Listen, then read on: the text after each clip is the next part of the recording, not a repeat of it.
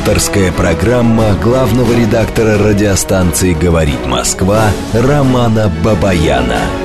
Вспомним, что было, узнаем, что будет. Программа предназначена для лиц старше 16 лет. В столице России, Москве, 18 часов 8 минут. Это радио «Говорит Москва». Я Роман Бабаян, главный редактор радиостанции. Продолжаем работать в прямом эфире. Ну, давайте сразу все наши телефоны а, и координаты. Телефон прямого эфира 8495-7373-94 и 8 телефон нашего СМС-портала плюс 7 925 4 восьмерки 94 и 8 работает наш телеграм-канал «Говорит МСК-бот». Подписывайтесь на наш телеграм-канал. Самые-самые а, свежие и проверенные новости, это очень важно.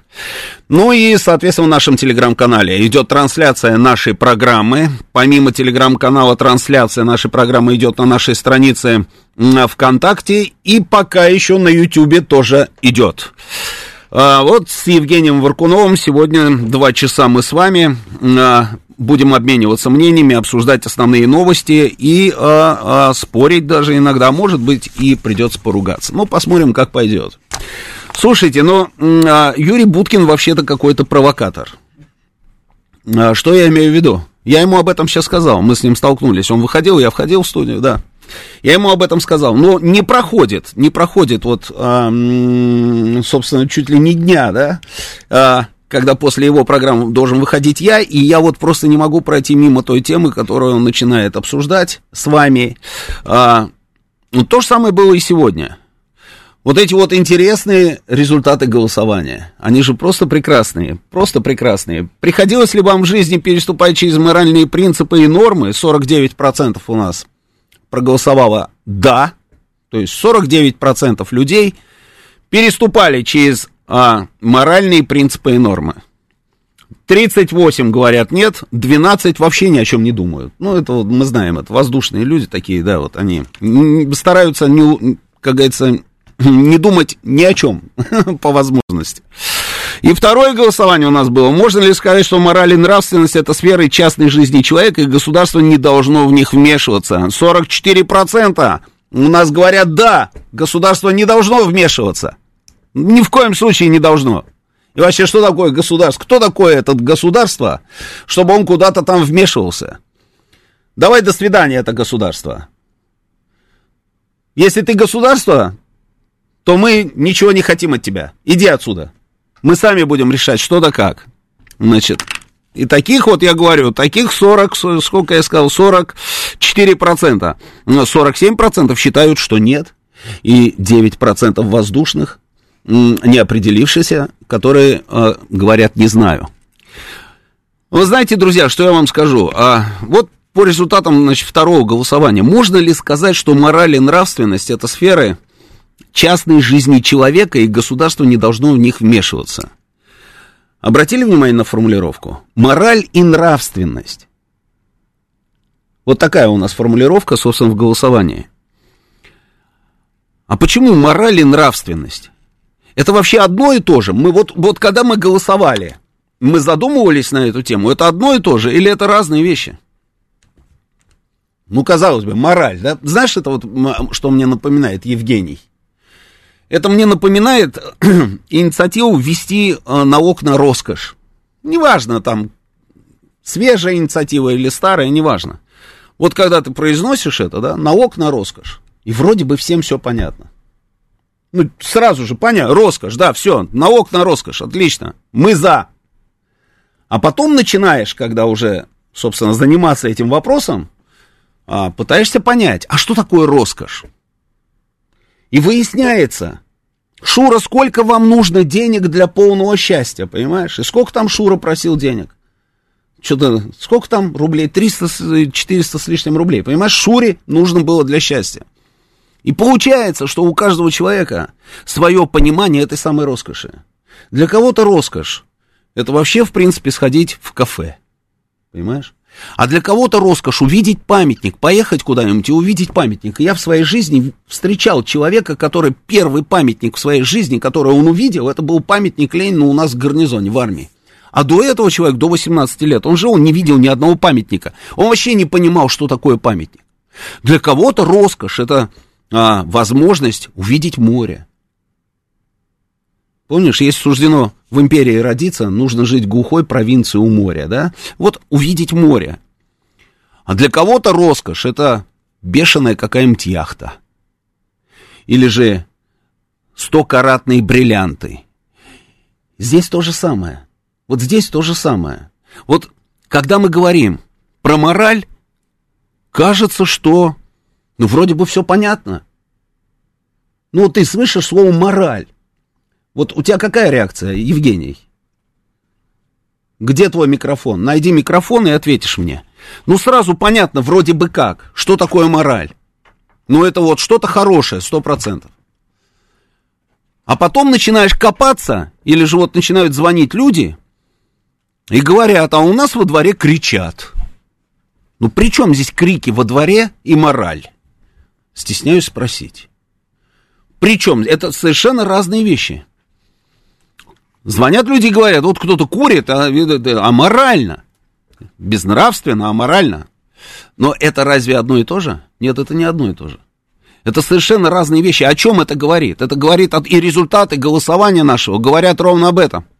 Что мы до конца даже и не понимаем, что такое мораль, что такое нравственность, и как вообще, в принципе, должно себя вести государство. Вот если мы четко поймем, что такое мораль, вот тогда, может быть, у нас и будут другие результаты голосования. И тогда мы сможем сформировать свою позицию на тему того, а должно ли государство каким-то образом, собственно, участвовать а, в этом процессе или не должно? Вот что такое мораль? Вот смотрите, Википедия, да? Ну, самая доступная история. Ты давай ищи наушники, Евгений.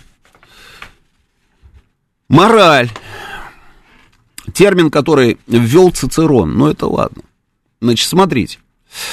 А, принятые или общепринятые в обществе представления о хорошем и плохом, правильном, неправильном, добре и зле, а также совокупность норм поведения, вытекающих из этих представлений.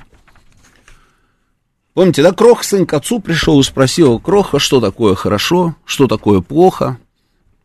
И кажется, что вроде бы все понятно. А. И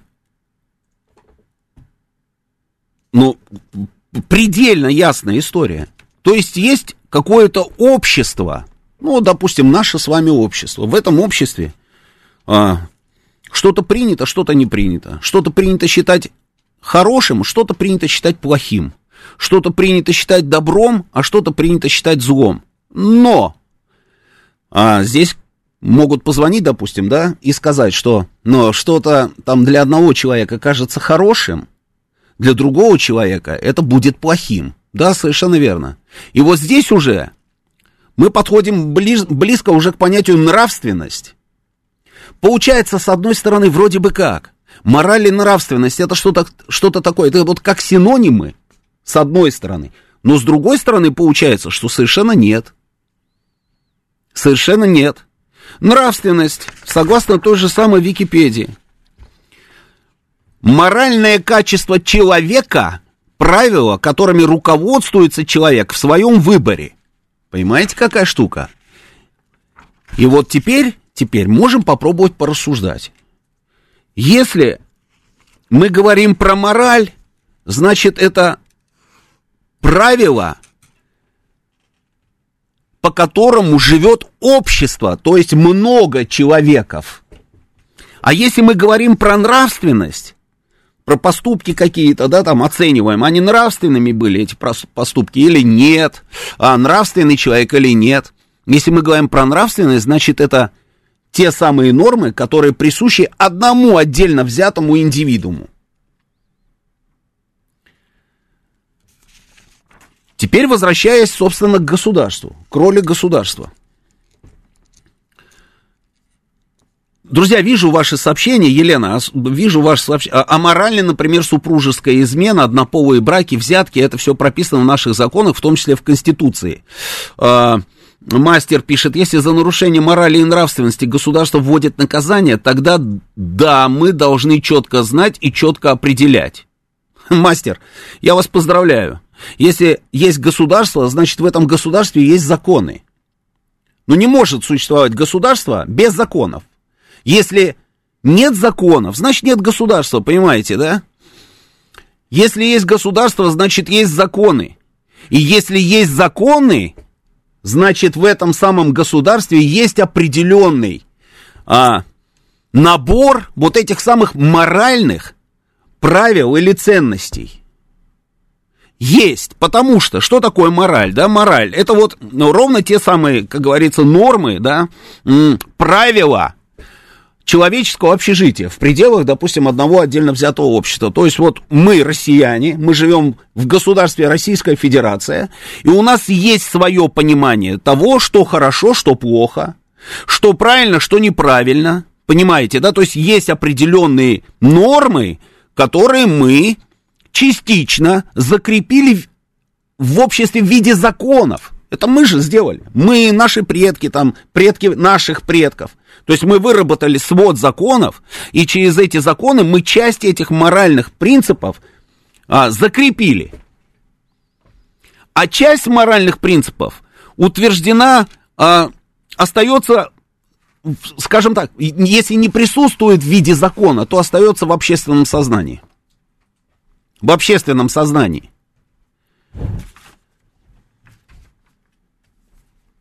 И мне кажется, что все очень просто.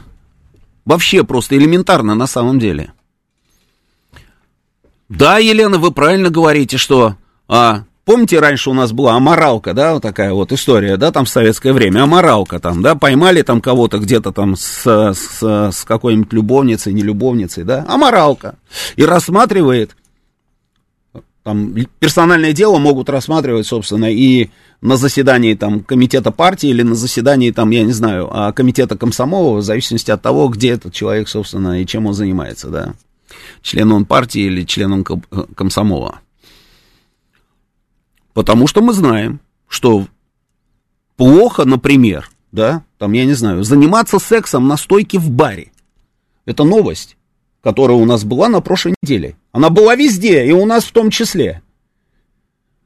Но это это имеет отношение к морали? Конечно, имеет. Потому что в нашем обществе это считается неправильным. Это нехорошо. Имеет отношение это к нравственности? Конечно, имеет отношение к нравственности. Потому что эти вот э, товарищи, они еще и безнравственные абсолютно. Потому что они, они аморальны и они безнравственные одновременно. И мы с вами это знаем. Мы знаем, например, что, ну, нехорошо, когда ты приходишь на спектакль в театр, а тебе показывают там не пойми что. Ну, даже не буду рассказывать, что показывают. Это нехорошо, потому что нам, в нашем обществе, это не принято. У нас есть определенные понятия того, что принято, что не принято. Мы уже давным-давно договорились друг с другом. Давным-давно. И часть этого у нас отражено в законодательстве. А часть, если не отражено в законодательстве, но действует на основании нашего договора друг с другом. И мы понимаем, что это нехорошо, когда в театре это есть. Но у нас нет закона, запрещающего, чтобы в театре это было. Но есть же нормы человеческого общежития, и мы понимаем, что это нехорошо. много вещей вот ровно таких, которых нет в законах, но при этом они есть вот в общении между нами.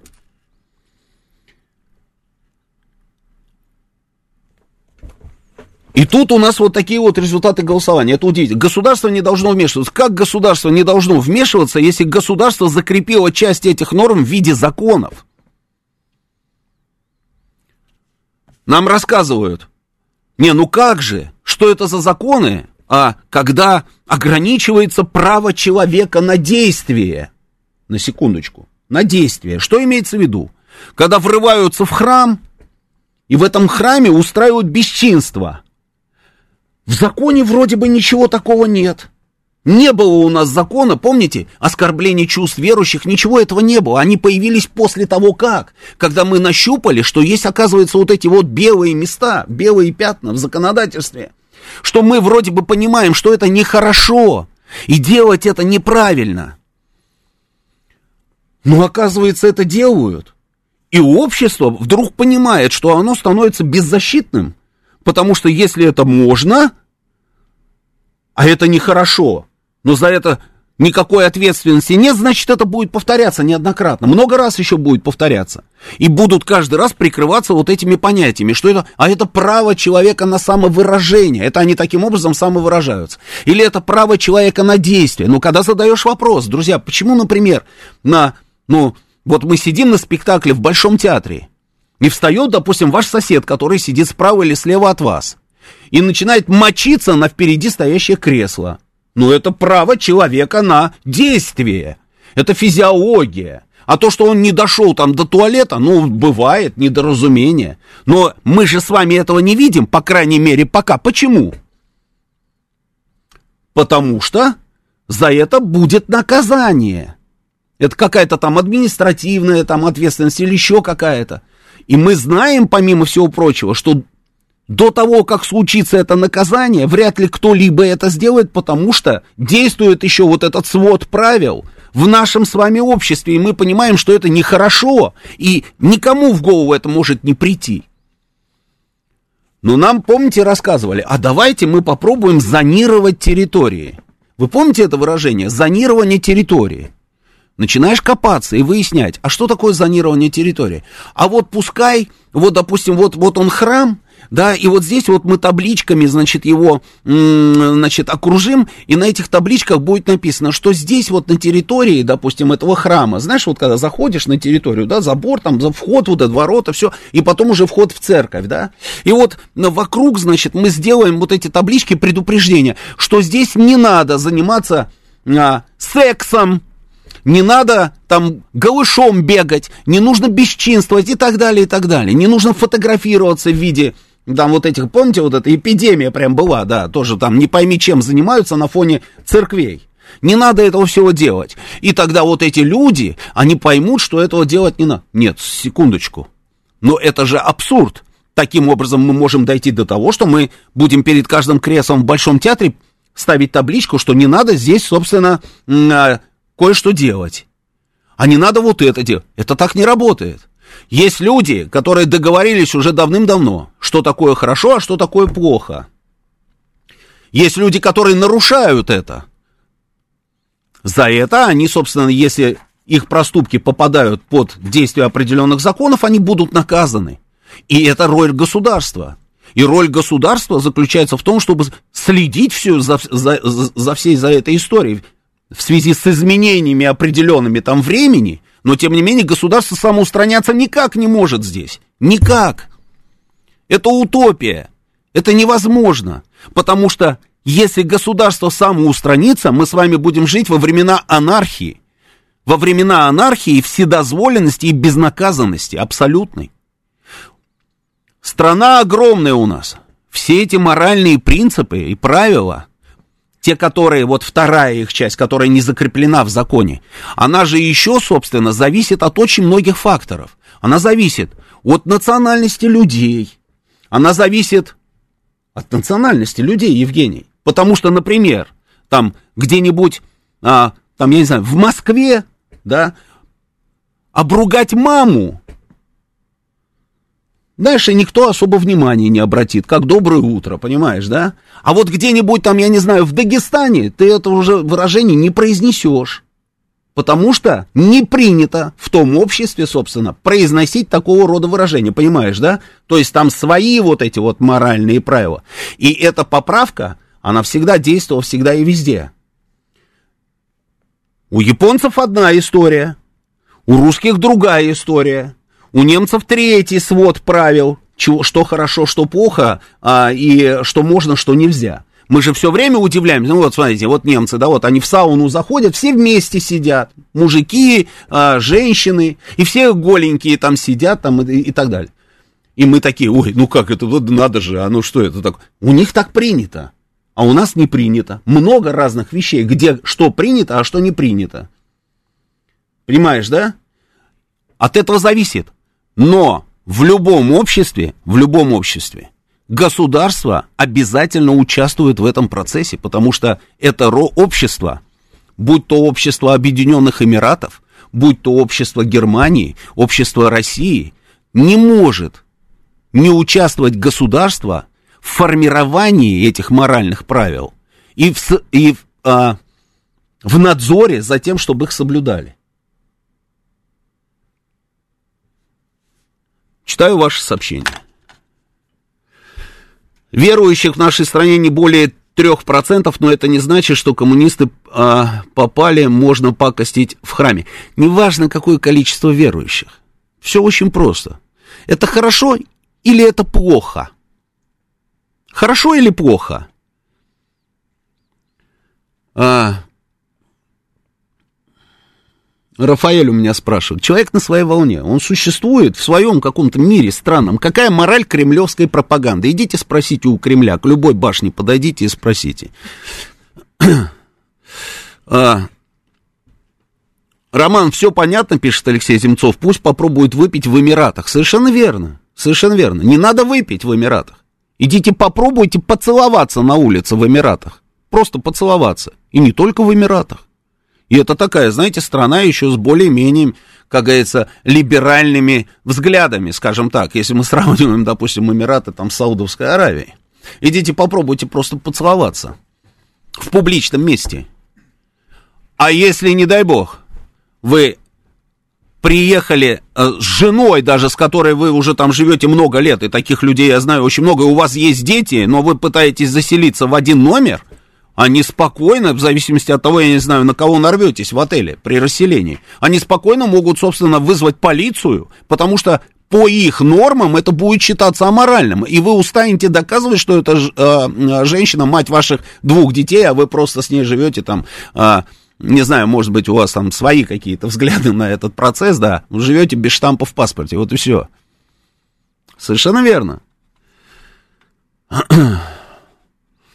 Помню, был флешмоб в метро без штанов. Могут и с мочеиспусканием устроить. Константин, да, все правильно. Все правильно, могут. Конечно, могут. Могут все, что угодно сделать. Мы живем в такое время, когда, ну, мир сошел с ума. Вы же видите, что происходит. Вот я когда вот про эту вот историю, это где в Калининградском баре, да, случилось, да, парень с девушкой устроили прямо на стойке бара все это. Я когда увидел эту новость, у меня первый вопрос, когда родители есть у нее? Ее родители это же видят. Это, это, это что? Это как? Но они делают это, понимаете, мир сошел с ума.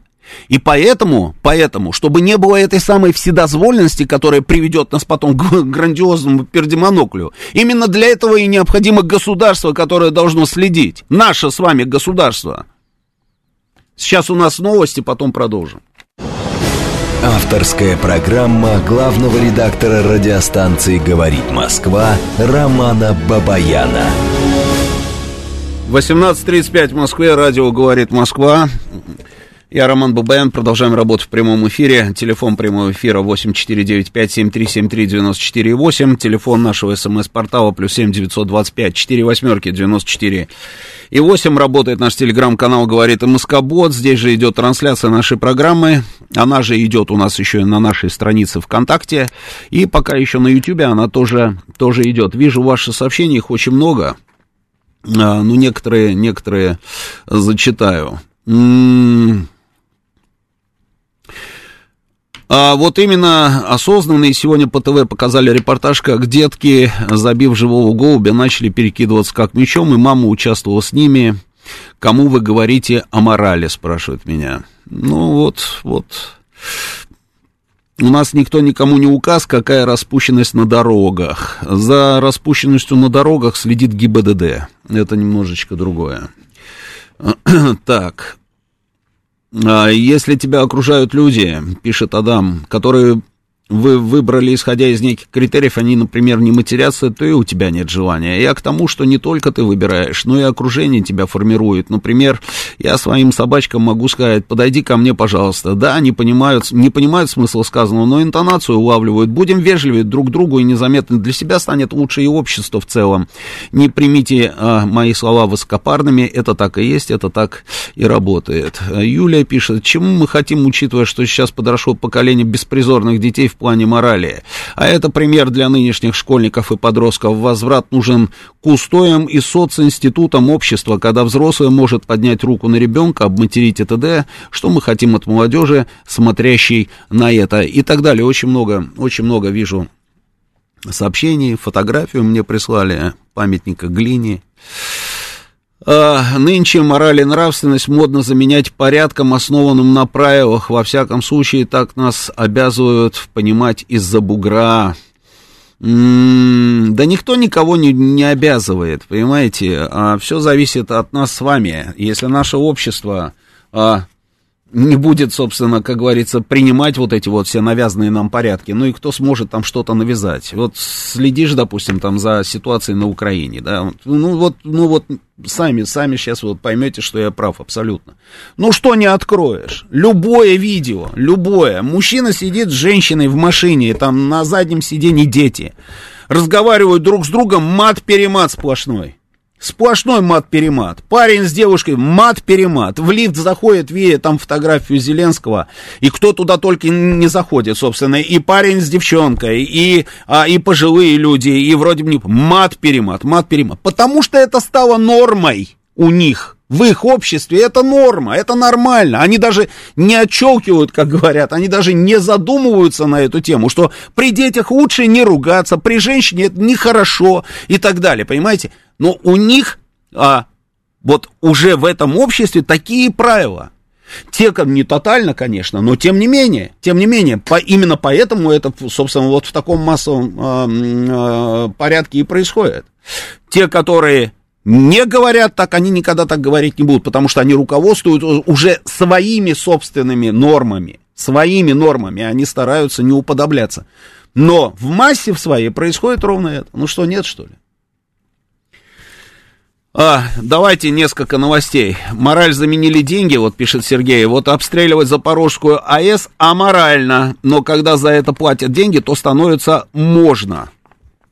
Так это безнравственно. И человек, который отдает приказ об обстреле, это и аморально, и безнравственно, потому что нет таких правил, которые бы где-то там было написано, что можно обстреливать атомную электростанцию, чтобы устроить а, катастрофу ядерную катастрофу просто. Нету таких правил и быть не может. И ни в одном обществе эти правила никто никогда не утвердит, потому что это просто самоубийственные какие-то а, а, вещи получаются. Но человек, который отдает команду это делать, он и аморален, собственно, получается, и безнравственен сам лично, потому что я об этом уже говорил, потому что ради того, чтобы отстоять собственное эго, а, для того, чтобы продолжать выглядеть таким брутальным из себя там товарищем, там, небритым, а, с низким голосом и таким всем из себя крутым, одним росчерком пера, как говорится, там, эм, готовым подвести под монастырь там сотни тысяч людей, но этот человек, естественно, еще и безнравственный. Ну, скажите, что это не так.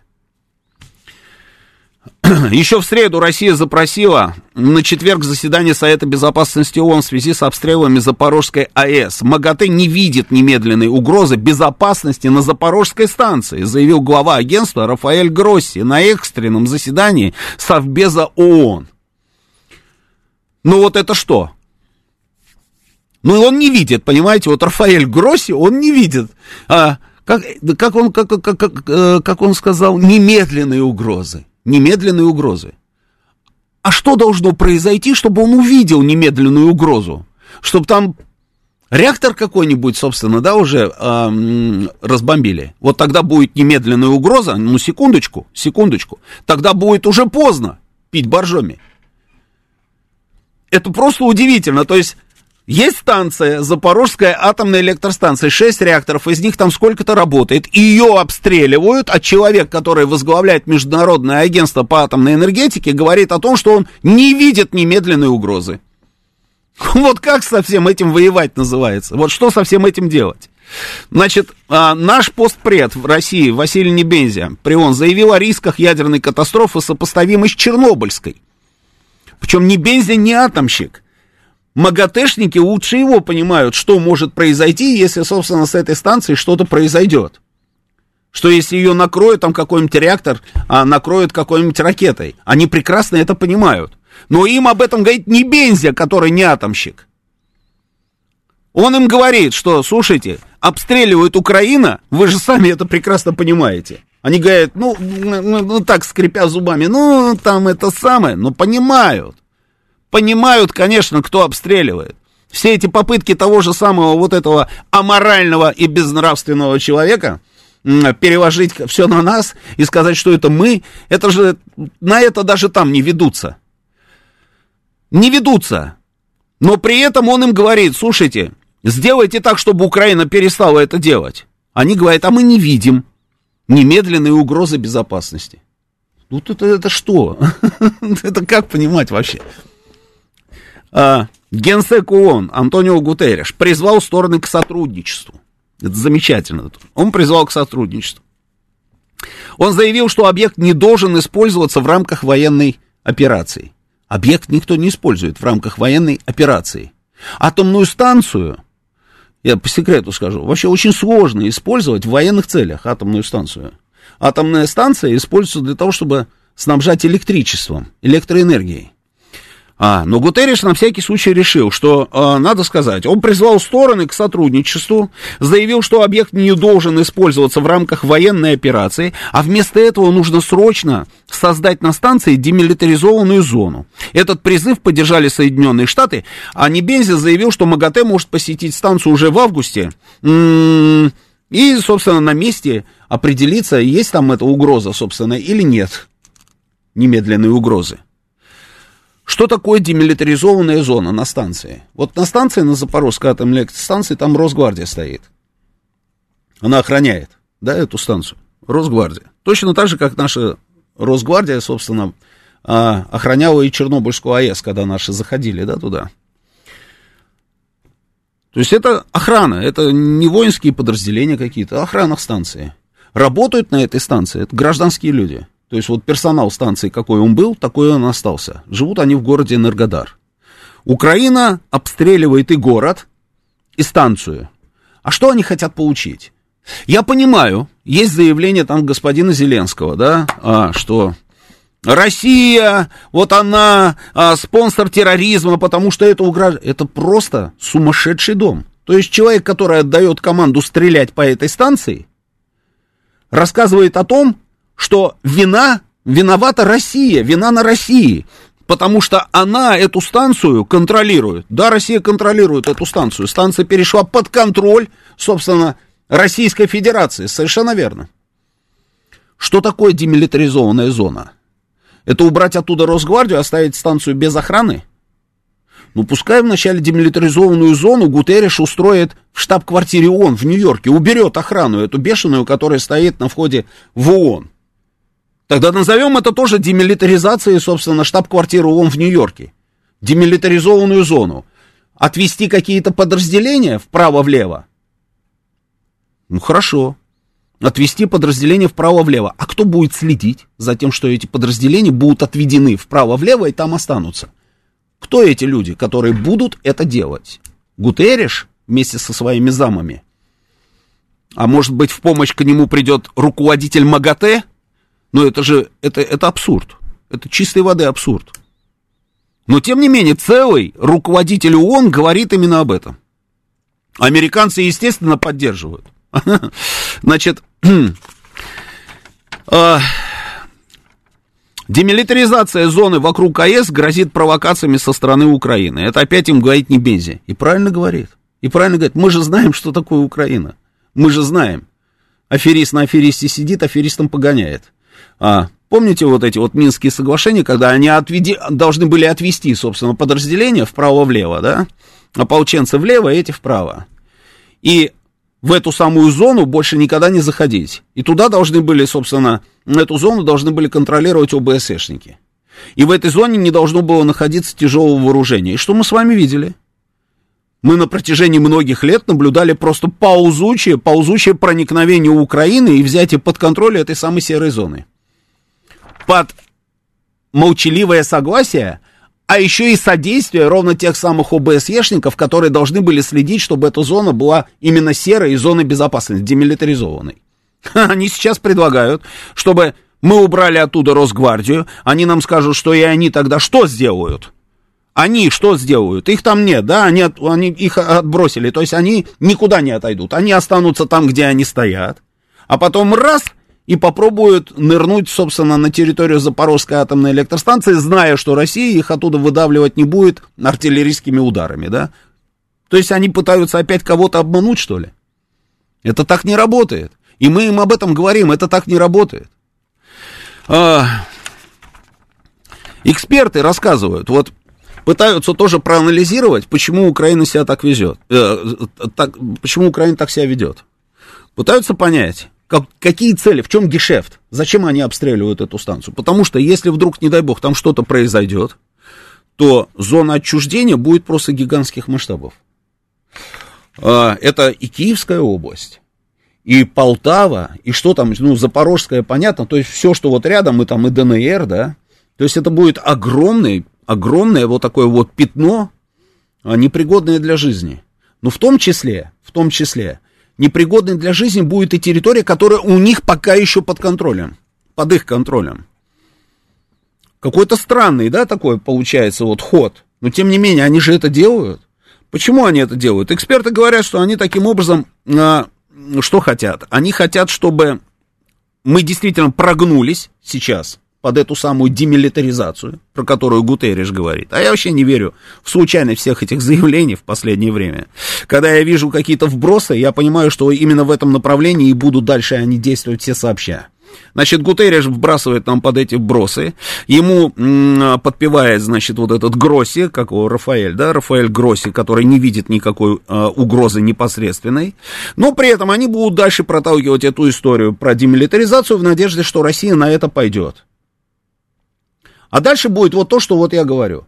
Если же, если же, да, они не добьются этой цели, и мы не пойдем на демилитаризацию Запорожской АЭС, а это так и есть, мы никогда на это не пойдем, то прибытие туда миссии МАГАТЭ, как думают а, вот эти вот товарищи с извращенной логикой в Киеве, таким образом узаконят, это вот они так рассуждают, узаконят нахождение этих территорий под, российск, под Российской Федерацией. Понимаешь, идиотизм какой, да? Вот интересно, да? То есть туда приедут какие-нибудь инспекторы из МАГАТЭ, м? их туда Гросси отправит или сам туда? Ну, вряд ли, сам побоится. Ну, кого-нибудь отправят. Они туда приедут, и если они туда приедут, это значит, что все. Но это же тоже идиотизм, слушайте. Почему? Почему вы руководствуетесь этой логикой? Ну, это абсолютно глупая какая-то логика, совершенно. Но, тем не менее, они ровно это, э, собственно, так и рассуждают. И Зеленский говорит, что вот только единственный есть способ, это выход э, россиян, значит, с территории Запорожской атомной электростанции, и только это станет гарантией безопасности для всей Европы. Ну, он, как обычно, там про всю Европу там песни им поет. А они там все это дружно перепечатывают во всех, во всех своих изданиях. Ну вот что думаете, да, на эту тему? Мне просто интересно, вот э, понятно, я говорю, понятны последствия, но непонятна логика, которой они руководствуются, потому что, ну, дураков-то нет. То, о чем они мечтают, этого не будет. И они это прекрасно понимают, я думаю. Но, тем не менее, декларируют ровно это. Зачем тогда они это делают? Они хотят действительно, что ли, привести к второму Чернобылю, даже не к одному Чернобылю, а к нескольким Чернобылям? Ну, давайте обменяемся мнениями. Поехали. Добрый вечер, я вас слушаю. Здравствуйте, Георгий зовут. Здравствуйте. Вы знаете, я думаю, что американцы сознательно делают это. Зачем? Они заинтересованы, понимаете, чтобы просто взрыв был. Они как бы заинтересованы, когда капитал побежит в Америку, богатые люди побегут в Америку. Понимаете, в чем дело? А Германия там, понимаете, они понимают, э, третий раз хотят развести немцев. Первую мировую войну, Вторую мировую войну, экономику разрушат. Когда немцы будут стоять в очередях за бесплатной похлебкой, они тогда будут готовы воевать. Сразу дух немцев, нацистов возродится. Понимаешь, они, понимаете, они с Германии хотят сделать такую же Украину. А здесь будет территория, которая будет проблема для России, понимаете? Я, Европа им тоже не нужна. Европа должна тоже воевать. Подождите, какая Россия, территория? Ну, то... Подожди секундочку, я вот запутался уже, да. Про капитал да, я да, понял, да. капитал побежит, да. Какой капитал побежит в Америку, непонятно, ну неважно, в общем, он побежит. А, нет, в... капитал, а. капитал с Европы, с Европы. Они сейчас... А что мешает сейчас капиталу из Европы побежать в Америку? Для этого необходимо взорвать Запорожскую атомную станцию, только после этого побежит капитал.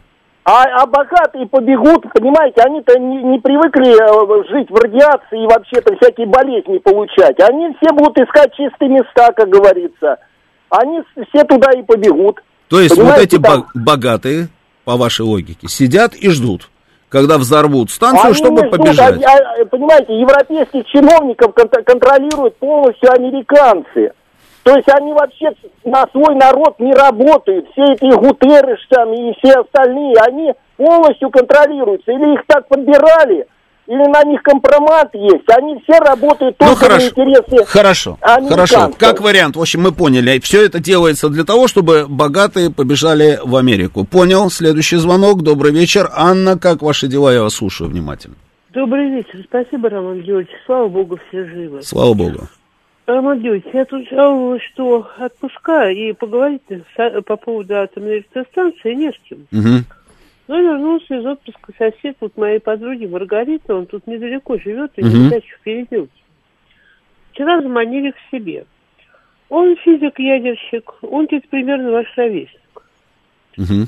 Вот он говорит, что я на Запорожской АЭС был только один раз очень давно еще...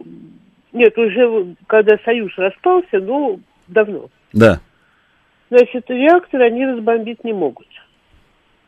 Это советских времен ничего у них не получится. Mm. Но он говорит, что там дело хуже. Когда Украина прекратила с нами практически все сотрудничество в, в области атомной энергетики, украинцы стали сами захоранивать радиоактивные отходы. Mm-hmm. Более того, есть подозрение, что они не только свои радиоактивные отходы захоранивали, но поскольку это деньги, они еще брали отходы какие-то из Европы. Да, была эта информация, я тоже И тоже помню, их да. у себя захоранивали. Так. И вот как все это там содержится, какие, по каким правилам они все это делали, вообще хоть какие-то правила они соблюдали или нет, непонятно. И никто, кроме украинцев и тех, кто сейчас на АЭС, это толком не знает. Если по отчаянию чего, то это получится грязная атомная бомба. Но я в этом ничего не понимаю, поэтому рассказываю примитивно, насколько я поняла. В общем, говорит, ничего хорошего, конечно, из этого получиться не может. Но вы, говорит, забыли, когда только наши вошли на территорию вот этой Запорожской АЭС, туда приезжали господа из МАГАТЭ. И никаких претензий по поводу охраны этой станции к нам не предъявляли. Я вот этого, честно говоря, не помню. Но он говорит, что было так. Я вот про Запорожье тоже, если честно, не помню. Я помню, что эта история была с Чернобылем. А, про Запорожье не помню, но сейчас мы попросим Евгения Буркунова, он поднимет эту информацию, что там скажет нам Яндекс на эту тему. Вот я тоже не помню. Да, посмотрим. Говорит, что было. Посмотрим. Не верить ему, у меня оснований нет. А Гутиерыш вообще, конечно, он очень своеобразный человек. После того, как он сказал, что он не возлагает вину ни на Россию, ни на Украину за то, что сейчас происходит на АЭС. Угу. Вы простите, какой он нафиг генеральный секретарь? Ну да. Спасибо. Спасибо.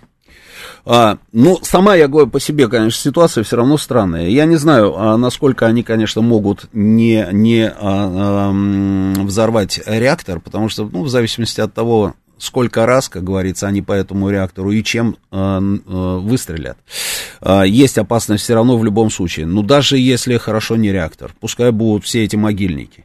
Но это же, вот она говорит, это грязная атомная бомба. Отлично. Грязная атомная бомба, которую они взрывают на территории Украины. Территория Украины, э, очень большой кусок, собственно, даже тех территорий, которые они сегодня контролируют, превращается в зону отчуждения. В естественный радиологический заповедник. Или как угодно там назовут, да. И тем не менее. И, и, и что это им дает? Ну вот пишут мне, да, потом, где это, где это, Адам пишет, помним ОБСЕ, которые собирали разведданные для Украины, да, совершенно верно. Ну вот, Тенгиз Джишкариани пишет, а, потому что если там рванет, то они хором запоют песню, что во взрыве виновата Россия, весь мейнстрим, а, все, значит, медиа это подхватят, а, так как все кушают с подачи Америки. Хорошо, ровно так и будет, я понимаю, да. Ну и что? Ну и что? Ну, виновата Россия, виновата там, я не знаю, Бангладеш, Зимбабве, Украина или еще кто-то. Ну, от перестановки мест слагаемых, как говорится, не поменяется сумма, результат не поменяется. Огромное количество территорий, в том числе и европейских стран, превратится, я говорю, в зону отчуждения. А еще, еще, там все зависит от розы ветров, на секундочку, куда в этот момент подует ветер. И, может быть, это вообще накроет там три четверти Украины. Для чего это делать? Ну и какая, кому будет от того э, легче от этого, если потом обвинят, допустим, там Россию или еще кого-нибудь? Вот странность поведения. Давай следующий звонок. Нету, да? Нету, да, этой информации? Ну, в Чернобыле были, да, в Запорожье я тоже не помню. Слушаю вас, добрый вечер. Роман, да, добрый вечер, Илья, Москва. Да, Илья. А, вы знаете, немножко вот э, также возмущен вот, поведением России в данной, в данной ситуации. Ведь при всей такой сложной ситуации, которая грозит э, достаточно серьезной техногенной катастрофой, Да. мы почему-то слабо реагируем как-то именно вот в военном, э, в военном применении силы более серьезном в сторону Киева и туда дальше. Вам не кажется, Вы что... про вот Да. эти вот бесконечные а, прятки а, красных линий со штабами принятия решения, да? Совершенно точно, потому что, мне кажется, количество погибших даже при обстреле в Киеве, условно говоря, будет несоизмеримо при катастрофе, которая возникнет. Э, Я понимаю, про что вы говорите. А этот вопрос уже даже, немножко как говорится, Я вам честно скажу, немножко страшновато. Страшновато. Одно дело воевать э, где-то на территориях, вне станции, а другое дело, когда такая э, бомба замедленного действия может Ну да. детонировать. Это я все прекрасно понимаю. Страшновато страшно. не то слово. Не то слово. Я работал в свое время в зоне отчуждения. Я видел просто своими глазами, как все это выглядит, во что это превращается. Причем я туда приехал не на следующий день после того, как. Я туда приехал через 10 лет, в 96-м году, через 10 лет. И через 10 лет уровень радиации просто такой, что ой-ой-ой, работать было невозможно. Мы эти счетчики выключали, потому что они бесконечно орали. Это Ну да, огромные период совершенно территории. Да, да. да. Огромные территории. И не только на территории, собственно, Украины. Это Гомельская область Белоруссии, на секундочку, оттуда мы и заезжали, через э, э, там три района, да, Брагинский, Наравлянский и Ветковский районы Белоруссии в Гомельской области. Мы как раз через Брагинск и заезжали в этот естественный радиологический заповедник. Это плюс Украина и плюс территория России, на секундочку, через 10 лет работать было невозможно. Есть, а, знаете, вот говорят, есть м, дом без адреса, а есть адрес без дома. И есть вообще название деревни, а деревни нет, ты ее найти не можешь. Трава выше тебя в два раза ростом, высотой. И оказывается, собственно, вот это вот все и есть деревня. И ты когда по этим зарослям идешь, а, приходишь к этим а, разбитым домам, которые скособочены, и там все-все-все отовсюду там всех эвакуировали, никого нет. Это просто ужасная совершенно вещь. Ужасная. И это еще не Запорожская атомная электростанция, и это только Чернобыльская, и только один реактор. а Они обстреливают всю станцию, где шесть реакторов, и в любой момент может произойти все, что угодно на самом деле. Сейчас у нас новости, продолжим через минуту. Авторская программа главного редактора радиостанции «Говорит Москва» Романа Бабаяна. Вспомним, что было, узнаем, что будет. Программа предназначена для лиц старше 16 лет. 19.07 в Москве, это радио «Говорит Москва», я Роман Бабаян, продолжаем работать в прямом эфире. Телефон прямого эфира 8495-7373-94 и 8. Телефон нашего смс-портала плюс 7 925 4 восьмерки 94 и 8. Работает наш телеграм-канал «Говорит МСК Бот». Здесь же идет трансляция нашей программы. Трансляция нашей программы идет еще на нашей странице ВКонтакте. И пока еще на Ютубе она тоже идет. И, Евгений, расскажите нам, сколько у нас людей сейчас смотрит нашу трансляцию? Две с половиной тысячи. Две с половиной тысячи. Очень хорошо, очень хорошо. Вот новость, вот она, новость. Новые прилеты по району Запорожской атомной электростанции. В районе шестого энергоблока разрывы артиллерийских снарядов. Вы помните, я уже рассказывал вам на самом деле о том, как кто это был. А, то ли это секретарь СМБО а, Украины, а, бывший этот самый наперсточник, или кто он там, да, да наперсточник, да, Данилов, то ли а, спикер Рады, не помню, они же говорили задолго до, они говорили, что нам и не нужно на самом деле. Помните, когда вообще, в принципе, еще даже спецоперация не началась наша? Они говорили о том, что им нужно сейчас каким-то образом вернуть себе статус ядерной державы. И вот Зеленский, когда об этом сделал публичное заявление, вот тогда и было принято наше окончательное решение о начале м- спецоперации, да? Так они же говорили, что нам даже и не нужно оружие создавать, это ядерное. Зачем нам создавать ядерное оружие, если на нашей территории несколько атомных электростанций? Может быть, они этой дорогой и идут? То есть это вот, Анна говорит, грязная бомба. Ну да, любая атомная электростанция, на секундочку, это ого-го, какая бомба! Ого! А если таких бомб у них несколько? Это человек, который сейчас сидит в каком-то бункере при английском посольстве, да, там где-то в районе Львова, потому что он уже который день, я не знаю, если вы следите за ним, а, то, наверное, заметили, что который день он уже выходит на фоне белой стены, да, такой интересный у него а, а, задник во время его этих обращений. Вот у нас есть это обращение, его запускай, его запускай. Усього, що окупанти наробили в Україні, може бути тільки одне ставлення до Росії як до держави терориста.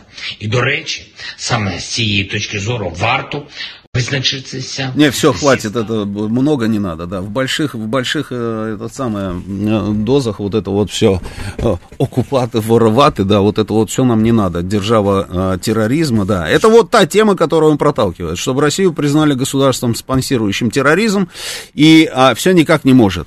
И что интересно, вот эта извращенная логика, мы обстреляем Запорожскую атомную электростанцию, может быть, подведем всех под глобальную там а, катастрофу, и при этом это поможет Россию объявить государством, а, которое поддерживает терроризм. Извращенная логика. Но при этом, при этом, где этот человек? Он же не сидит в Запорожье, и не в Днепропетровске он. Нет, он сидит где-то, как говорят, в каком-то бункере в районе Львова, рядом с этой границей а, польской, а, бункер там типа а, английского посольства и что они сейчас выделили какое-то бешеное количество денег для того, чтобы построить бункер, который бы выдерживал удар баллистическими ракетами, и чтобы вот, собственно, на случай, если что, сидеть, как говорится, и в этом бункере продолжать руководить сопротивлением, а ну а если уж совсем все будет плохо, быстренько соскочить. А, вот с такими людьми имеем дело, но там, ладно он, с ним все понятно. Мне все понятно там с людьми, которые работают у них руководителями СМБО там или еще каких-то там структур. Все понятно с ними. Но там же а, и, и не он один такой. Вот помните этого Корчинский такой, вот с усами такой, да, Корчинский вот этот вот весь из себя, да? Я, я никогда не забуду, как в 2004 году, когда у них был Майдан в Киеве, первый, а, и они все там в оранжевом ходили, с оранжевыми шарфиками, со всеми делами. Я работал как раз на, на этих событиях там в Киеве, и уже заканчивалась моя командировка, все, в Борисполе сижу в аэропорту, вылетаю в Москву, и Корчинский, как живой, с оранжевым этим шарфиком, но он его быстренько снял, что интересно, быстренько снял. И летели мы там а, аэрофлотом из Киева, значит, возвращались в Москву. И он исключительно только по-русски разговаривал. Вот этот самый Корчинский. Корчинский. Украинский нацист, как он себя позиционирует, Корчинский, значит, предложил нанести удар по Запорожской станции. Да, это риск, говорит он. Давайте последим за логикой. Давайте за логикой. Да, это риск. Есть логика в этом заявлении? Есть, конечно. Да, это риск. Да, я тоже согласен. Ты согласен, да, Евгений? Он, Евгений, тоже согласен. Хотя он обычно не согласен, но тут согласился. Да, это риск. Много кто пострадает. Согласен? И я согласен. Здесь есть логика. Много кто пострадает. Но пострадает еще больше людей, если сейчас не будут атакованы российские администрации и атомные объекты. Вот здесь логика начинает хромать, да?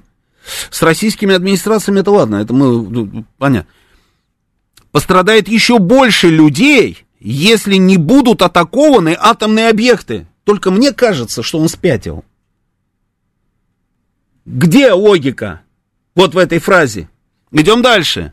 Нужно нанести удар по станции, потому что другого способа нет. Вот и все. И ладно, плевать бы на Корчинского. Этого персонажа мы тоже давайте вышвырнем пинком под зад. Так, дэнг, и раз, и пускай летит, да, кувырком куда-нибудь. Хочу понять, а вот люди, которые непосредственно стреляют, они о чем думают? Ты никогда не задумывался об этом?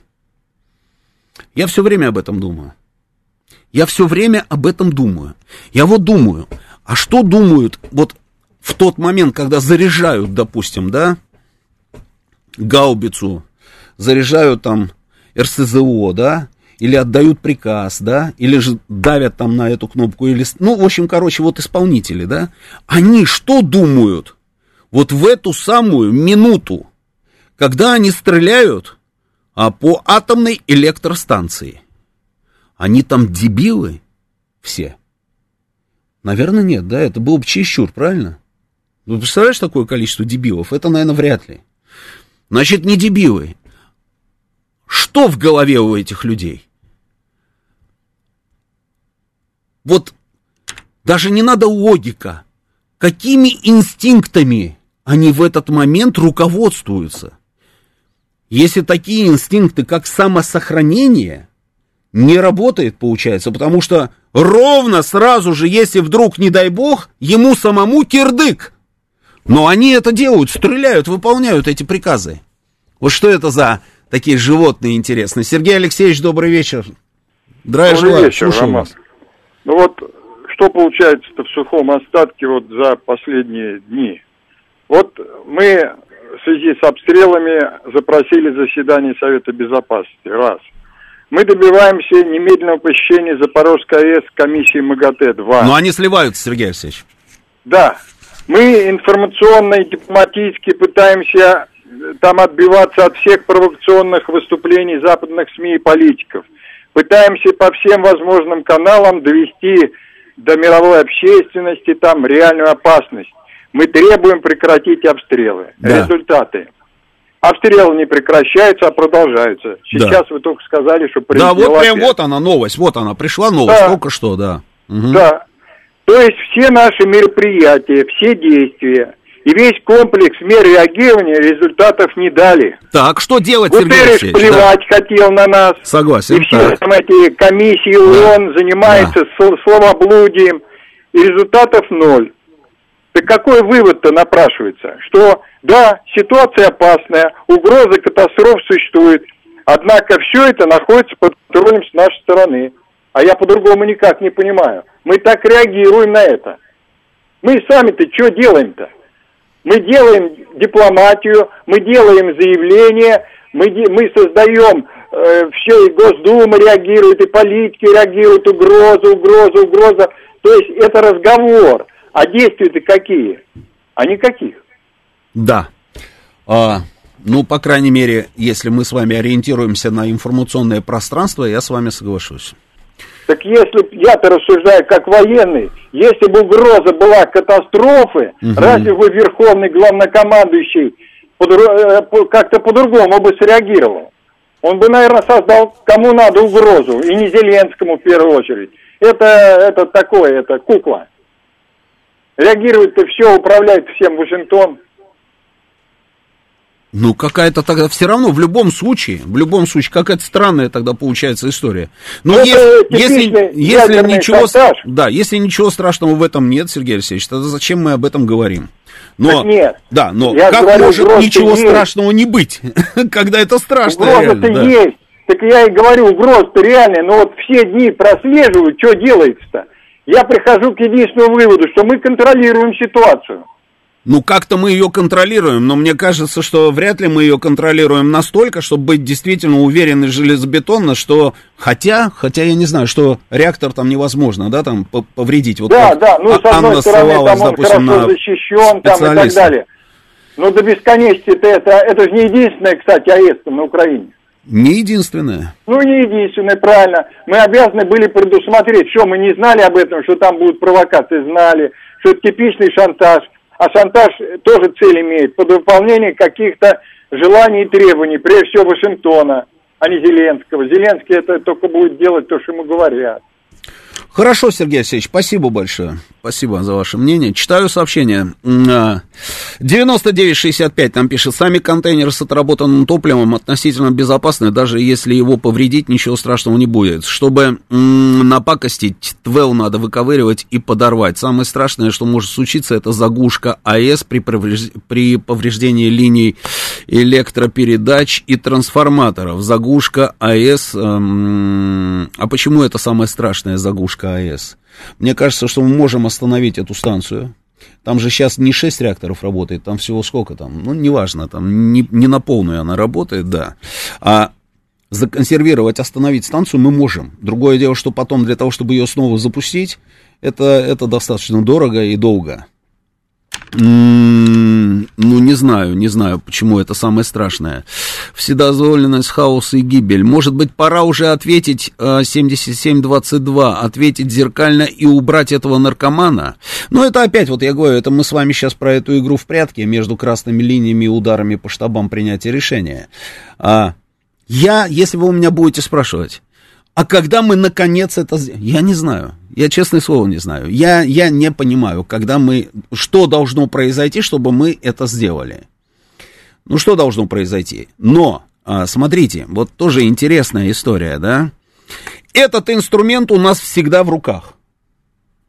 И он же висит, висит над ними. Вот он висит, вот этот вот меч, да, вот этот удар по штабам принятия решений над Зеленским. Он висит там над всей этой шушерой. Вот он висит и висит.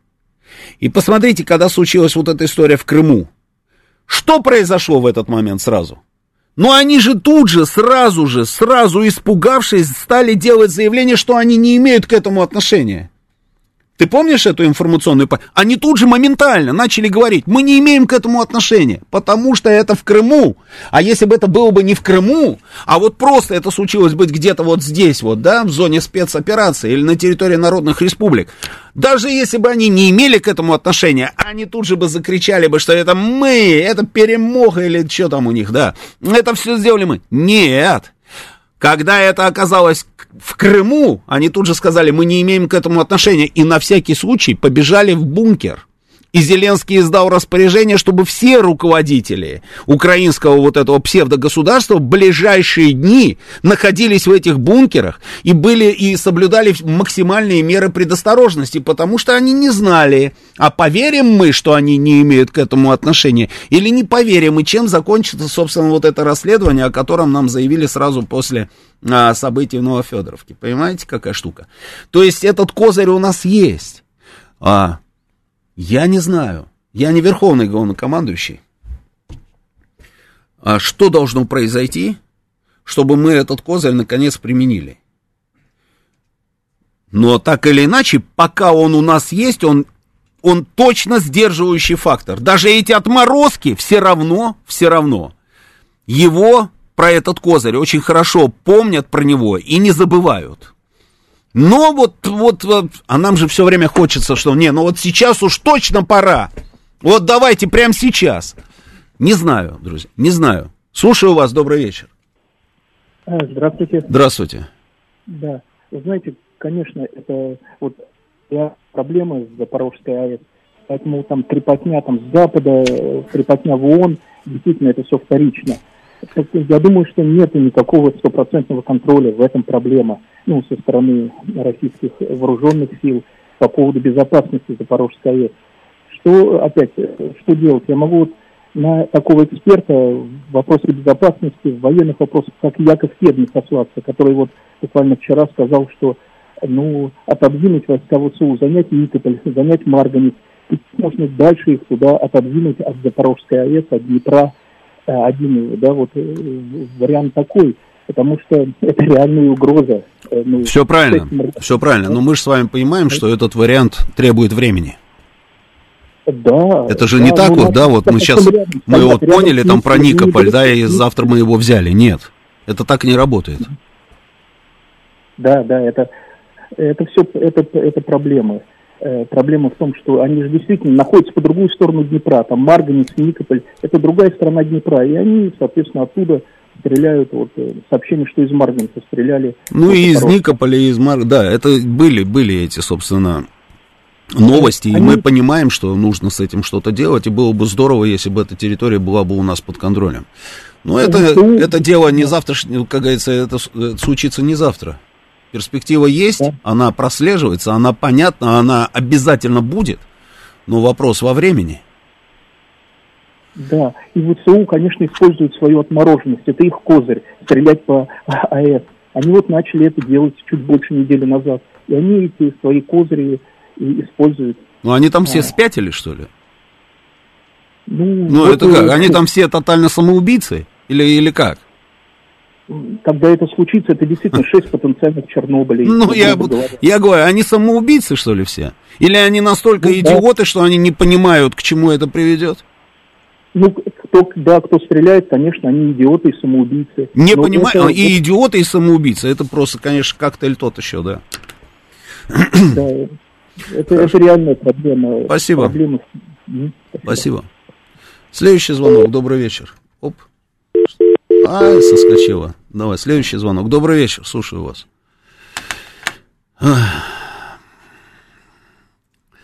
На мой взгляд, опасен сбой системы охлаждения, пишет она. А, Никто не в состоянии будет остановить процессы ядерного синтеза и выброс радиоактивных материалов после перегрева реактора. Это опасно, да, это правда. Демонизация России, вот их цель. Из России будет голод, из России будет радиоактивный катастроф, всем будет плохо из-за России. И что? Ну, из-за России будет плохо, и чего?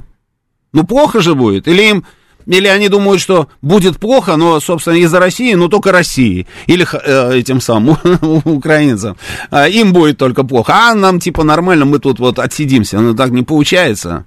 Ну, да, мне плохо, но при этом я буду знать, что плохо мне вот из-за них. Это замечательно. И что? И что? От этого же тебе теплее не станет, и лучше не станет, и сытнее не станет. А, результат заткнуть рот утомленному Украиной западному обществу. Роман, а зачем нам такой мир, в котором не будет Украины? Злой сарказм есть. Что Светланыч пишет? А, это просто обыкновенное украинство. Что не съем, так э, понадкусывают, да в суп а, на, на, на, накакают. Скажем так. А, Да, это, знаете, как э, анекдот. э, Там два соседа один другому говорит, слушай, а, а Микола, а что это там ради, что ты делаешь? -то? Это же твоя любимая береза, ешкин кот, что ж ты ее выруба, рубишь-то? Через забор выглянул, видит, тот рубит березу, да, топором. Он говорит, да, да, ты представляешь, я помню, где я купил этот самый отросточек, где я его выкопал, притащил, посадил у себя в огороде, да, это мое любимое дерево, я под ним все время сидел, а, там, я не знаю, в общем, отличное дерево, мое любимое, оно вот сколько лет у меня. Так что ж ты делаешь, что ты срубить-то решил?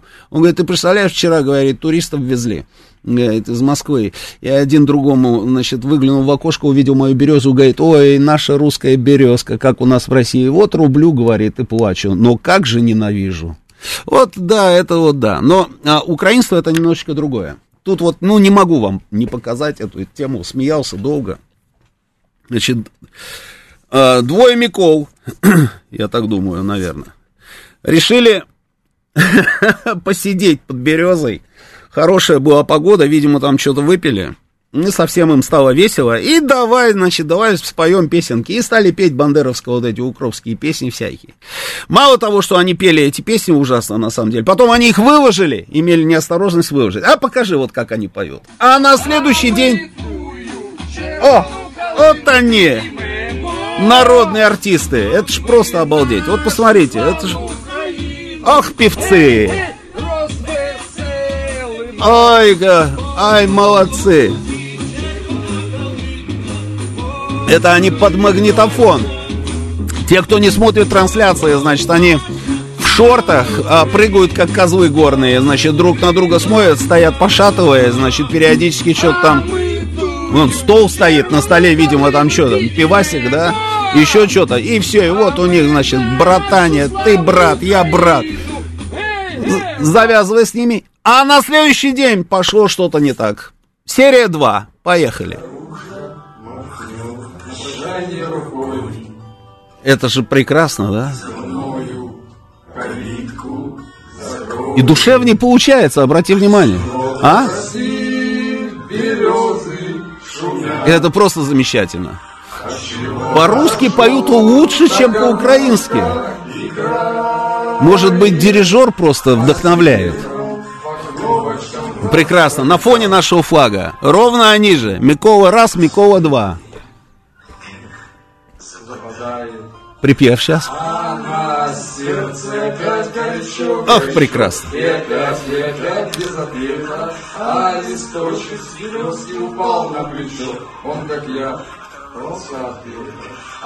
А листочек упал он, как я, оторвался от веток. Все, хватит, хватит народного творчества, да. Вот оно, понимаете, ну вот, ну гениальный же фильм, да, «Свадьба в Малиновке», да, он же просто потрясающий, да. Это просто замечательный.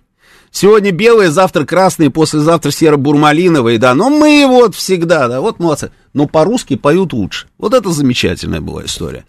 Слушаю вас, добрый вечер, Виктор Михайлович. Добрый вечер. Здравствуйте. Спасибо за, за возможность поговорить с главным редактором. Слушаю вас Уважаемый Роман. Только не бейте скажите, меня ногами, да. Э, скажите, пожалуйста, да. а вот наш главнокомандующий сказал, что мы еще не начинали. Не пора ли нам всем начать? Ой, Виктор в конце Михайлович. концов, потому что, потому что когда имеешь дело с бешеной шайкой, которая, которая готова взорвать и Украину, и нас, и всех остальных, надо как-то радикально и быстро принять эти меры. Пора уже все сделать. Наш народ этого ждет. Спасибо, Виктор Михайлович. Ост- осталось только и мне спеть. Не сыпь мне соль на рану, не говори на взрыв. Понимаете, какая штука? Вот мы же об этом ровно и говорили с Сергеем Алексеевичем, что может быть уже пора, а может быть не пора, а может быть мы контролируем, а может быть мы знаем. И я потом еще долго-долго говорил по поводу того, что этот козырь у нас всегда есть, и он так или иначе является сдерживающим фактором, а, с помощью которого мы сдерживаем этих отморозков, сдерживаем. А, а так хочется уже вдарить, это точно совершенно. Сейчас у нас новости, продолжим через несколько минут. Авторская программа главного редактора радиостанции «Говорит Москва» Романа Бабаяна. 19.35 в Москве, радио «Говорит Москва», я Роман Бабаян, продолжаем работать в прямом эфире. Телефон нашего прямого эфира 8495-7373-94,8. Телефон нашего СМС-портала плюс 7 925 4 восьмерки 94,8. Работает наш телеграм-канал «Говорит МСК Бот». И на... здесь же идет трансляция нашей программы. Трансляция нашей программы идет еще и на нашей странице ВКонтакте, и пока еще на Ютубе она тоже идет. Выбирайте, что вам удобней. И можете, собственно, смотреть, слушать и высказывать собственное мнение. Читаю ваши сообщения. А, думаю, что они там просто потеряли связь с реальностью, начиная от психически нездорового отношения к России и к истории Второй мировой войны, заканчивая министрами, трансгендерами, дискриминацией, педофилией в Англии и так далее. Желание насолить России затуманивает им сознание до абсурда. В итоге имеем то, что имеем. Алексей пишет, скажите, а могут ли потенциальные жертвы, в скобках, если рванет станция, инициировать отставку, отставку МАГАТЭ. не, не думаю, не думаю. А, они обстреливают атомную станцию и говорят, что это Россия. Когда взорвут АЭС, опять скажут, что это Россия. В этом цель, говорит Иван. Странная цель это, странная. Так, дальше. Артем, а разве обязательно Зеленскому находиться вообще на территории Украины? Зачем сидеть в бункере английского посольства, если можно сидеть в Англии? Ну, я не знаю, может быть, и в Англию переедет когда-нибудь помню, поляки в свое время же работали, это кабинет министров Польши был в этом самом в Лондоне. Может быть, и эти когда-нибудь будут в Лондоне, да, будет называться все это украинская влада в, изгнании. Как там изгнание будет по украински? Не знаешь, да? Нет, я тоже не знаю. Ну ладно.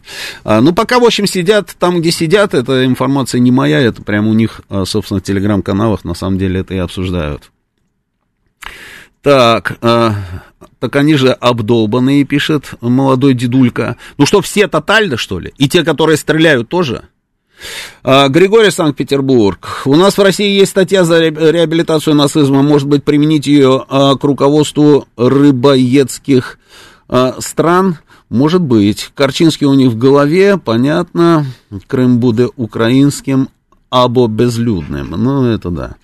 Так. На мой взгляд, опасен сбой. Это я уже читал, систему охлаждения. Роман Георгиевич, логика у них, а, как у террористов-смертников, погибнуть геройски за освобождение Украины. А, не думаю. Вот как раз насчет погибнуть, да, погибнуть они вот как раз не готовы, мне кажется.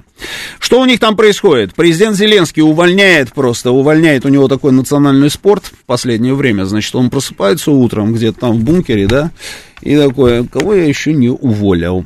А Ермака давай сюда. Значит, Ермак приползает, они с ним пьют кофе. И, может, еще что-то делать, не знаю. И он у него спрашивает, кого мы еще не уволили? Напомни мне, вроде бы этого уволили. Нет, вот Баканов, Другантон. Да, этого уволили. А этого уволили. уволили. Ну, давай еще кого-нибудь уволим. И вот он уволил. А, начальников трех управлений службы безопасности. Должности лишился, в частности, глава управления СБУ в Киевской области Сергей Заяц. Uh, уволен начальник управления СБУ в Тернопольской области Юрий Боричук. Значит, а, еще кого-то он там уволил, еще одного уволил, ну, не буду даже искать, какая разница. В общем, уволил троих. А в июле до этого он уволил, значит, Венедиктову, которая у него там была генпрокурором, и Баканова, про которого я уже говорил. И что интересно, когда он увольнял Венедиктову и Баканова, он же что, почему он их уволил? Ты помнишь, почему он их уволил, Евгений? Что у тебя память какая-то девичья? А уволил он их потому, что в рядах, как он говорил, в этих структурах генпрокурор вспомнил. Вот стоит только сказать, что память девичья тут же раз и готово. А, потому что в рядах, в, в структуре Генеральной прокуратуры и в, и в структуре СБУ слишком много предателей, как он говорил, то есть людей, которые готовы сотрудничать с Россией.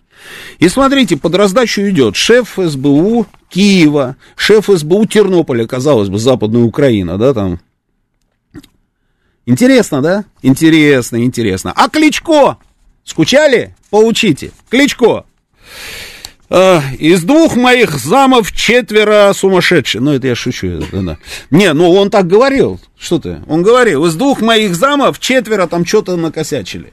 Это было, да. То есть он все пытается конкурировать с Виктором Степановичем нашим. Значит, Кличко я не про то, что он разошелся с женой, это совсем не интересно, это тфу на него. А про то, что э, из офиса президента Украины, говорит Кличко, ему угрожали лишением гражданства. О, понимаешь? А, а почему? А потому что он подписал открытое письмо к Зеленскому. А Зеленский очень не любит вот эти вот открытое письмо, там еще что. Он не любит. Потом Кличко же большой, большой, сильный, он боксер, да? А Зеленский маленький такой, маленький, говорит, вы не выше, я же могу вас укоротить, понимаешь, да? И вот он говорит, я тебя укорочу, лишу гражданства. Лишу гражданства, потому что ты большой, сильный, я не люблю больших, сильных. Я люблю маленьких, а, или же те, которые большие, но притворяются маленькими. Ну так вот. И он имел неосторожность, Кличко, подписать открытое письмо на имя Зеленского с просьбой вернуть гражданство руководителю штаба теробороны Днепропетровской области Геннадию Корбану. Есть еще один там у них такой персонаж. Понимаете, какая штука? А, ну, что это такое? Вот, казалось, страна воюет, да? Они же говорят, что у них война. Они воюют, хотя войну не объявляли. Или объявили? Может, я пропустил? Нет? Нет, да, не объявляли. Короче, страна воюет, говорят они. Но при этом в стране у них, знаете, что происходит? Одни отморозки сумасшедшие, то ли обдолбанные, то ли не обдолбанные, значит, а, стреляют по атомной станции и думают, это вот точно про эту березу, правильно? Они же, как они? Это же самая большая станция, наша станция. Вы обязаны гарантировать, что она будет продолжать поставлять электроэнергию а, украинским территориям. Да помнишь, они это говорили, когда станция только перешла вместе с Энергодаром под наш контроль? Это, ну, это наша гордость, это наше достояние, это то, все, 20-30, потом чук, 5 минут проходит, они начинают ее, значит, обстреливать. А, ру- рублю березу, потому что двое проехали и сказали, ой, смотри, береза, чисто русский пейзаж, понимаешь, да, вот чтобы этого не было, да, будем рубить березу, то есть а, уничтожим эту станцию, да. А параллельно, параллельно, еще вот эти вот остальные, которые, видимо, все, собственно, пытаются нащупать контакты с Россией для того, чтобы с ней договориться. Если даже не делают этого, то под подозрением, что они это сделают, понимаете? Потому что сотрудники СБУ, особенно руководящие там сотрудники, у них очень много друзей в аналогичных структурах у нас здесь. И их подозревают, что что-то вот не то. Ну, не то. Вот пытались своего там этого перца поставить из этого, а, из квартета или из чего там, да, этот квартал, квартал, господи, квартал 95. Почему 95? Чеченский, что ли, да, квартал, да, у них? Да почему 95? Не знаешь, не в курсе? Они образовались в 95 году? Или это квартал уже там на, на перспективу заглядывает, да, заглядывает на перспективу, да. А поставить вроде своего поставили и тут же его слили. Потому что много предателей. Интересно, вот, вот все вот на Украине вот так. Вот все, абсолютно все. А параллельно с этим у них там еще что-то какой-то ужас вообще с деньгами, да, ежемесячный дефицит экономики Украины составляет 5 миллиардов, страна банкрот. Об этом заявил Володин. А а ранее Standard Poor's а, в связи со срочкой платежей по внешнему долгу Украины до 2024 года снизил ее кредитный рейтинг до выборочного дефолта. Украина без помощи США и Евросоюза не сможет выполнять никакие обязательства. Рейтинговая компания считает таким вот образом. В общем, я думаю, что все у них плохо. Все у них плохо. Это видно, очевидно совершенно, знаете. И вот эта вся история, единственное, чем можно объяснить вот это сумасшествие по поводу станции, это не доставайся уж ты тогда, как говорится, никому, да. Слушаю вас, добрый вечер. Алло, Э, День добрый. здрасте. Не, добрый вечер. Ну, не, ну, неважно, бы- утро, день, какая разница, я вас умоляю. Да, хотелось бы с Романом пообщаться. Я вас слушаю внимательно, очень мало времени, пожалуйста. Да-да, Роман, э, значит, по поводу станции э, Запорожской атомной, э, мнение, ну, человека близкого к этой теме. Так, Ну, очень, если- да, интересно, да, Да, первое. да. Заг- Заглушить реакторы это процедура технологически выполнимая, и она предусмотрена. Да. Их, гру- их глушат без проблем Да, в случае необходимости. Это первое. да, это да, это мы, это мы знаем, такое было в истории, да, неоднократно, да. Но потом расконсервация, по-моему, происходит, да, как-то Нет, с нет, проблемами, нет, нет, нет, аб- аб- абсолютно нет. Хорошо. Когда, э, когда э, значит, останавливают станции на ремонт, а они ремонтируются и перезагружается топливо, Ага, это все, это достаточно штатная процедура. Хорошо, Абсолютно. Это, да. это раз. да, Второе, что мы имеем? Мы имеем, э, значит, украинское правительство, э, и девиз Бандеры был такой, «Нехай крови по коліна, аби вільна Україна». ой. Это первое. А, э, э, Это первое. Переведите, пожалуйста, я вас очень прошу, Ну, потому что... пускай, а, а- а смысл такой, пускай крови по колено, Ага. лишь, бы, виль- лишь бы вольная была Украина. А, я Это понял, первое. да, понял, да, ага. И, и второе, а, значит, этот у- украинский бандеризм, национализм, а, сросся с американским, американской идеологией государства, которая единственная произвела бомбардировку Хиросимы и Нагасаки, применила ядерное оружие. Да, это правда. Поэтому Мгм. мое мнение следующее. Необходимо моментально, э, значит, э, первое, четко и ясно э, заявить всему миру, в том числе Украине, Да, а, что не, первый обстрел глушим реакторы. Второй обстрел выгружаем и вывозим ядерное топливо. Мгм. Вот. Это должно быть произо- произойти немедленно. Я удивляюсь, почему мы э, не наши э, люди ответственные э, до сих пор не приняли этого решения. А я думаю, что, наверное, так и будет сделано. Вот я А, вот слушал, смотри, вот да, я слушал Да, заявление извините. Владимира Рогова, это Ага. один из руководителей Запорожья, который сказал, что мы а, рассматриваем именно этот вариант, что мы сейчас будем останавливать станцию. Меня, меня удивляет, извините, я вас перебил, я раз Ничего, мало, ничего, да. очень, очень много хочется сказать. Да. А, во-первых, э, удивляет э, бесхребетность людей, которые принимают такие решения. Маленький пример. Мгм. А, На Воронежской э, у проектировщиков, атомщиков, Да. есть такой принцип. Да. Если событие может произойти один раз в 10 тысяч лет, Да. То э, мы должны приня- при проектировании принять все меры э, и считаем, что это событие при- э, наступит во время эксплуатации станции. Э, вам пример. Нововоронежская атомная станция э, находится на европейской плите, на которой э, девятибальное э, землетрясение может быть один раз в 10 тысяч лет. Так. И из-за этого Нововоронежская станция проектировалась, исходя из того, что исходя из девятибальной опасности землетрясения. Предусмотрели.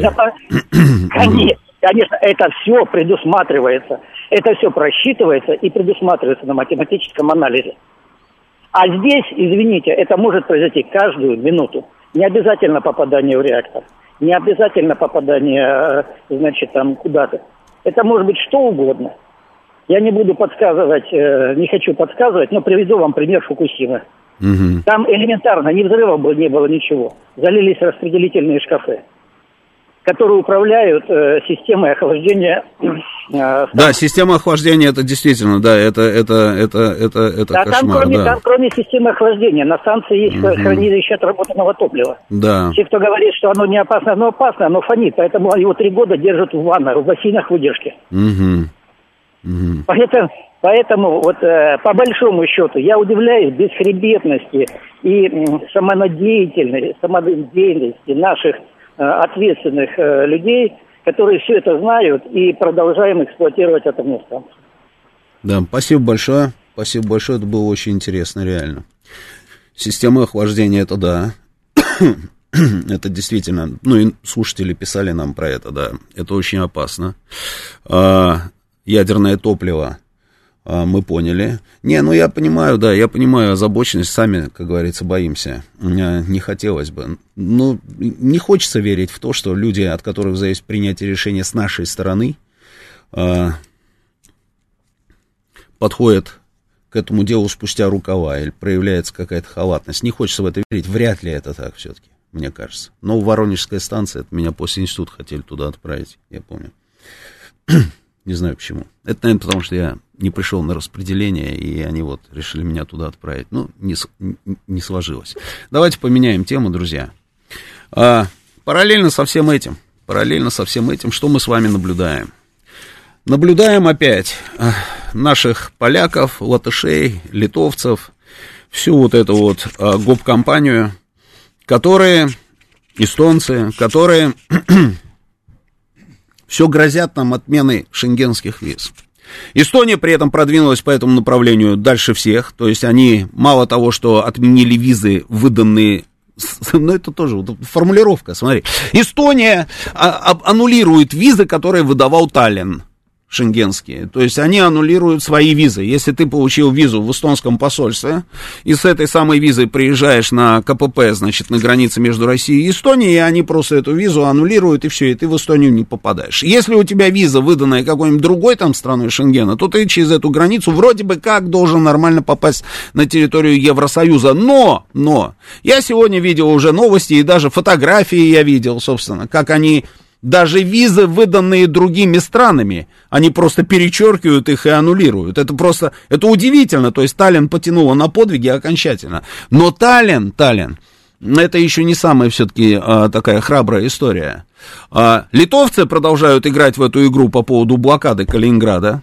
Теперь начинают там рассказывать про какой-то Шауляй-банк, там, который вроде бы как, но это не государство, а это вот частная компания, мы на них повлиять не можем. Не, мы, конечно, понимаем, что Евросоюз, Еврокомиссия сказала, что должны грузы проходить, все должно оплачиваться, но мы-то не против, мы не против. Но вот банк, понимаете, вот банк, да, тут в эту игру играют литовцы. То же самое, значит, говорят по поводу этих самых виз, что необходимо перестать выдавать россиянам эти визы. И опять с позиции кого они это говорят? Да с позиции того же самого вот этого вот небритого там парня в грязной вонючей зеленой майке, а, который там а, вещает периодически из каких-то там катакомб подземелий. А, Поляки тут же подхватывают тему и говорят, что мы прекращаем выдачу виз гражданам России. Министерство иностранных дел Польши объявило, что оно присоединяется к Финляндии, Эстонии, Латвии и Дании. Куда без Дании, да? Ну, куда без Дании? Никак.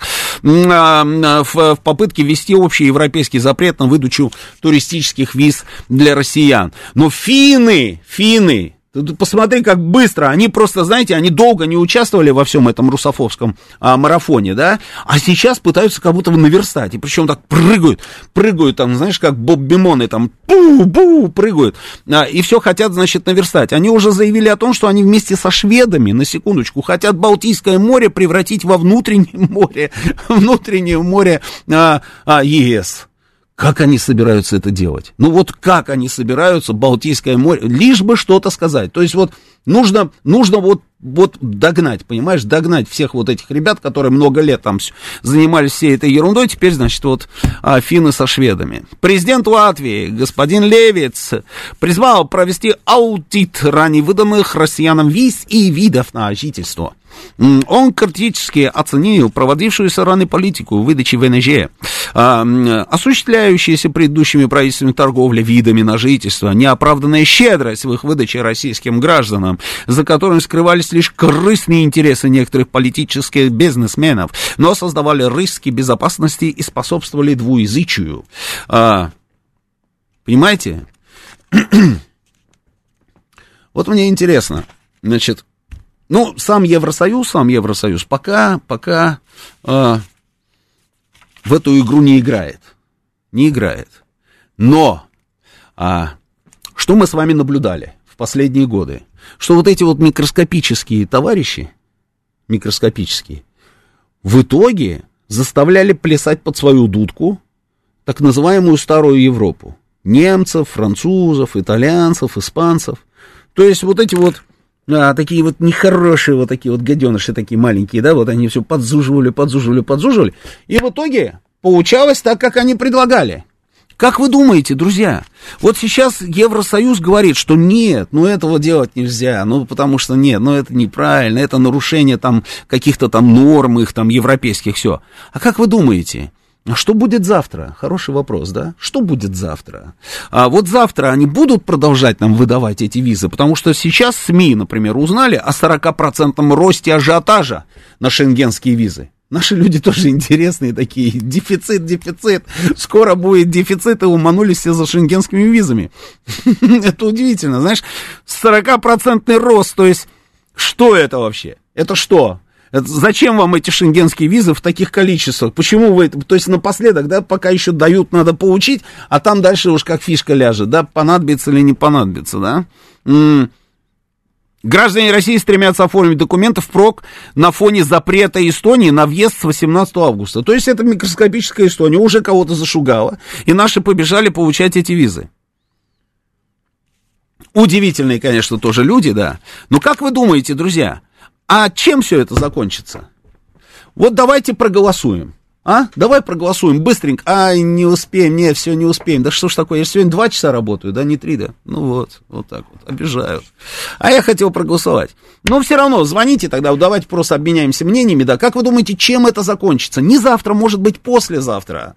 А Евросоюз прогнется под политику вот этих вот микроскопических товарищей? Или же все-таки они не станут воспринимать поездку в Европу, как они говорят, это не право, а преференция. Преференция, понимаете, да? То есть для того, чтобы поехать и по своей, посмотреть там, я не знаю, Сикстинскую капеллу, да, или же а, посетить Увар, посмотреть на, на наследие человечества, наследие человечества, да, на объекты ЮНЕСКО, может быть, какие-нибудь. Это оказывается, это оказывается не право человека, а просто преференция, которую могут лишить, понимаешь, да.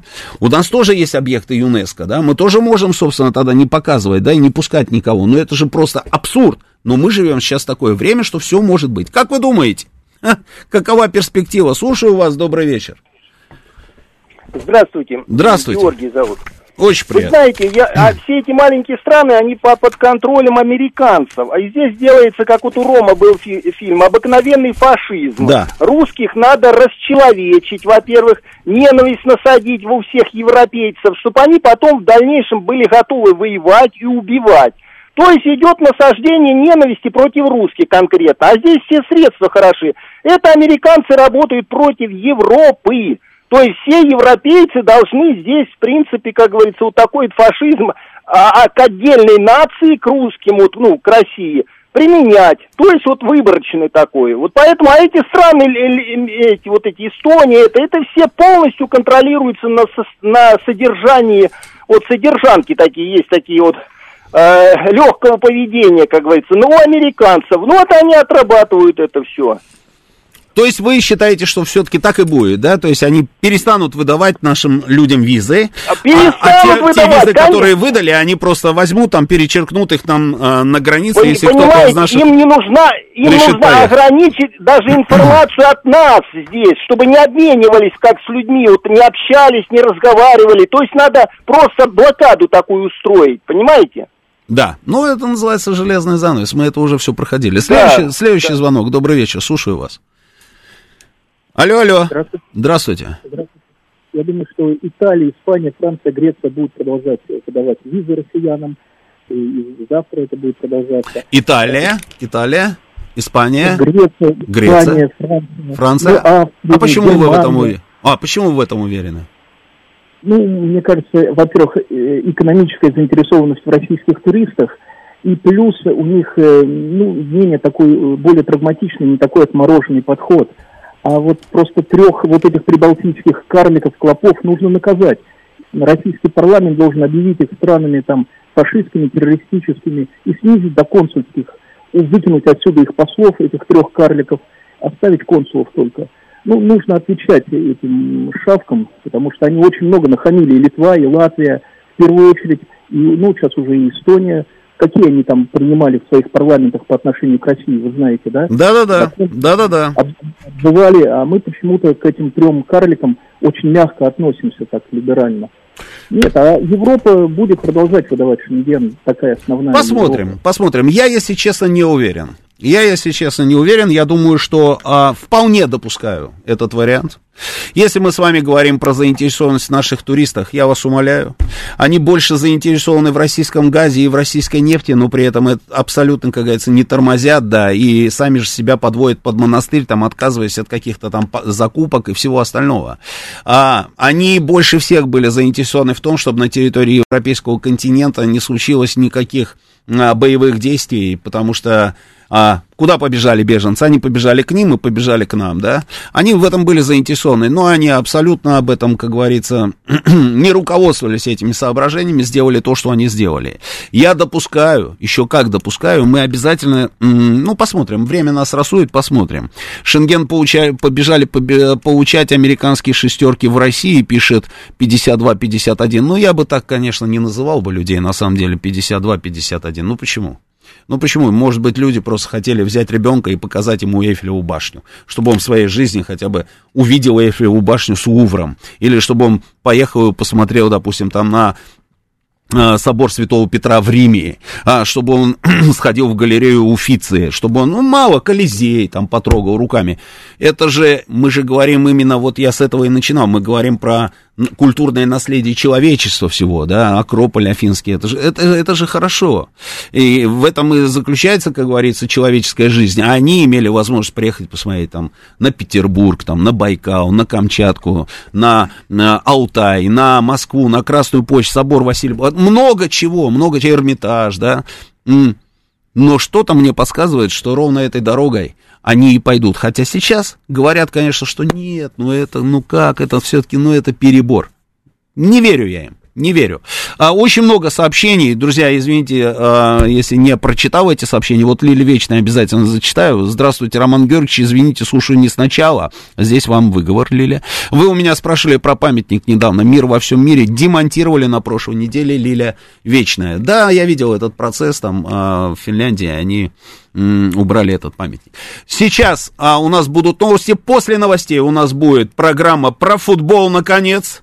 А, вам все расскажут про а, все самое интересное. Значит, а потом у нас будет военный а, курьер Александр Сладков, а, Галим Вергасов и Теребенькайте расскажет Саша там все, что происходит, самые свежие новости из зоны спецоперации. Спасибо.